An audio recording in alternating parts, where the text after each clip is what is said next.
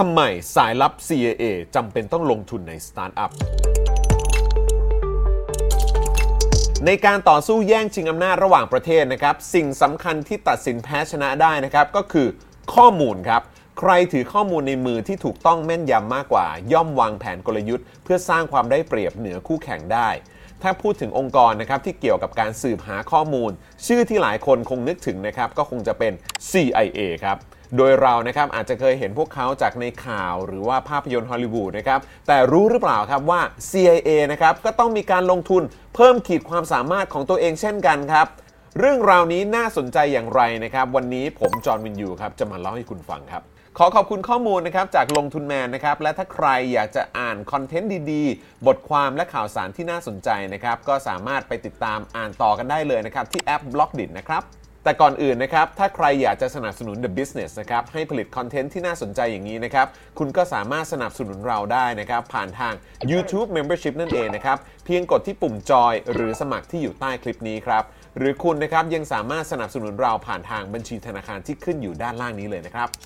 สำนักข่าวกรองกลางนะครับหรือ Central Intelligence Agency หรือ CIA นะครับเป็นองค์กรที่ทำหน้าที่รวบรวม และวิเคราะห์ข้อมูลสำคัญจากทั่วโลกครับที่อาจเป็นภัยคุกคามต่อความมั่นคงของสหรัฐอเมริกานะครับ ต้นกำเนิดของ CIA นะครับต้องย้อนกลับไปช่วงสงครามโลกครั้งที่ 2 ครับ หลังจากการลอบโจมตี Pearl Harbor ของกองทัพญี่ปุ่นครับ ซึ่งก็ได้สร้างความเสียหายที่รุนแรงมากนะครับ จึงทำให้สหรัฐอเมริกาเนี่ยนะครับตั้งหน่วยพิเศษชื่อว่า OSS ครับ เพื่อปฏิบัติภารกิจด้านข้อมูลข่าวกรองครับ ป้องกันไม่ให้เกิดเหตุการณ์เช่นนั้นซ้ำอีกครับต่อมานะครับถึงแม้ว่าสงครามโลกสิ้นสุดลง และ OSS ได้ถูกยุบไปแล้วนะครับ แต่ความขัดแย้งครั้งใหม่ กับสหภาพโซเวียตกำลังค่อยๆ ก่อตัวขึ้นในรูปแบบของสงครามเย็น และสงครามตัวแทนครับ ดังนั้นนะครับเรื่องที่ทุกคนต้องการรู้นะครับก็คือความเคลื่อนไหวของฝ่ายตรงข้ามครับใครวางแผนหาผลประโยชน์ที่ประเทศไหน หรือกำลังผลิตอาวุธสะสมเอาไว้เท่าไหร่ เรื่องพวกนี้สำคัญทั้งหมดนะครับ ด้วยเหตุนี้นะครับในปี 1947 นะครับรัฐบาลสหรัฐครับจึงเห็นชอบกฎหมายความมั่นคงฉบับใหม่ครับ ที่มีคำสั่งให้จัดตั้งหน่วยงานข่าวกรองคล้ายๆ กับ OSS ขึ้นมานะครับ ซึ่งก็คือ CIA นั่นเองครับ โดย CIA นะครับได้รับอนุญาตให้ปฏิบัติการแบบซ่อนเร้นในต่างประเทศ และรายงานผลตรงต่อทำเนียบขาว ไม่ต้องสังกัดอยู่ภายใต้กระทรวงใดนะครับซึ่งงานหลักของพวกเขานะครับในช่วงแรกเนี่ยก็คือการวิเคราะห์ข้อมูล และแทรกแซงการเมืองหลายประเทศนะครับไม่ว่าจะเป็นในภูมิภาคเอเชีย แอฟริกา ตะวันออกกลาง และลาตินอเมริกาครับ เพื่อรักษาอิทธิพลในพื้นที่ให้อยู่เหนือกว่าสหภาพโซเวียตครับจนกระทั่งสหภาพโซเวียตล่มสลายครับ CIA ก็ได้หันมาเน้นศึกษาข้อมูลเกี่ยวกับแผนก่อการร้ายมากขึ้นนะครับ โดยเฉพาะหลังจากที่เกิดกรณี 9-11 นั่นเองครับ ปัจจุบันนะครับ CIA มีสายลับอยู่ราว 22,000 รายครับ และพนักงานทั่วไปอีก 35,000 ตำแหน่งนะครับ โดยได้รับงบประมาณจากรัฐบาลกลาง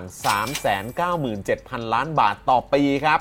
อย่างไรก็ตามนะครับ การสืบหาข้อมูลแบบเชิงลึกเนี่ยคงไม่สามารถใช้กำลังคนเพียงอย่างเดียวได้นะครับ แต่ต้องพึ่งพาการลงทุนในเทคโนโลยีด้วยครับ เมื่อไม่นานมานี้นะครับหนังสือพิมพ์ Washington Post นะครับเปิดเผยข้อมูลว่าในอดีต CIA เคยเป็นเจ้าของบริษัทสัญชาติสวิตแห่งหนึ่งนะครับ ชื่อว่า Crypto AG อย่างลับๆนะครับ โดยร่วมมือกับ BND ครับ หน่วยข่าวกรองของเยอรมันนะครับซื้อกิจการบริษัทด้วยเงิน 5.8 ล้านดอลลาร์สหรัฐในปี 1970 นะครับหรือคิดเป็นค่าเงินในปัจจุบันเนี่ยก็ราวๆ 1,200 ล้านบาทนะครับก่อนที่ 23 ปีต่อมาครับ จะเหลือ CIA ถือหุ้นอยู่แค่รายเดียวนะครับ และสุดท้ายบริษัทก็ได้ปิดตัวลงเมื่อปี 2018 นะครับ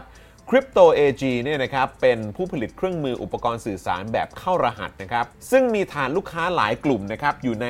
120 ประเทศครับไม่ว่าจะเป็นสถานทูตกองทัพทหารและบริษัทเอกชนนะครับ แต่ความจริงครับนี่คือโครงการลับที่ทำให้ CIA สามารถดักฟังข่าวกรองได้จากทั่วทุกมุมโลกครับ นอกจากนั้นนะครับในยุคที่การติดต่อสื่อสารพัฒนารูปแบบไปสู่โลกออนไลน์ ทำให้ CIA ต้องคอยลงทุนเพื่อให้มีเทคโนโลยีนำหน้าคนอื่นอยู่ตลอดเวลาครับ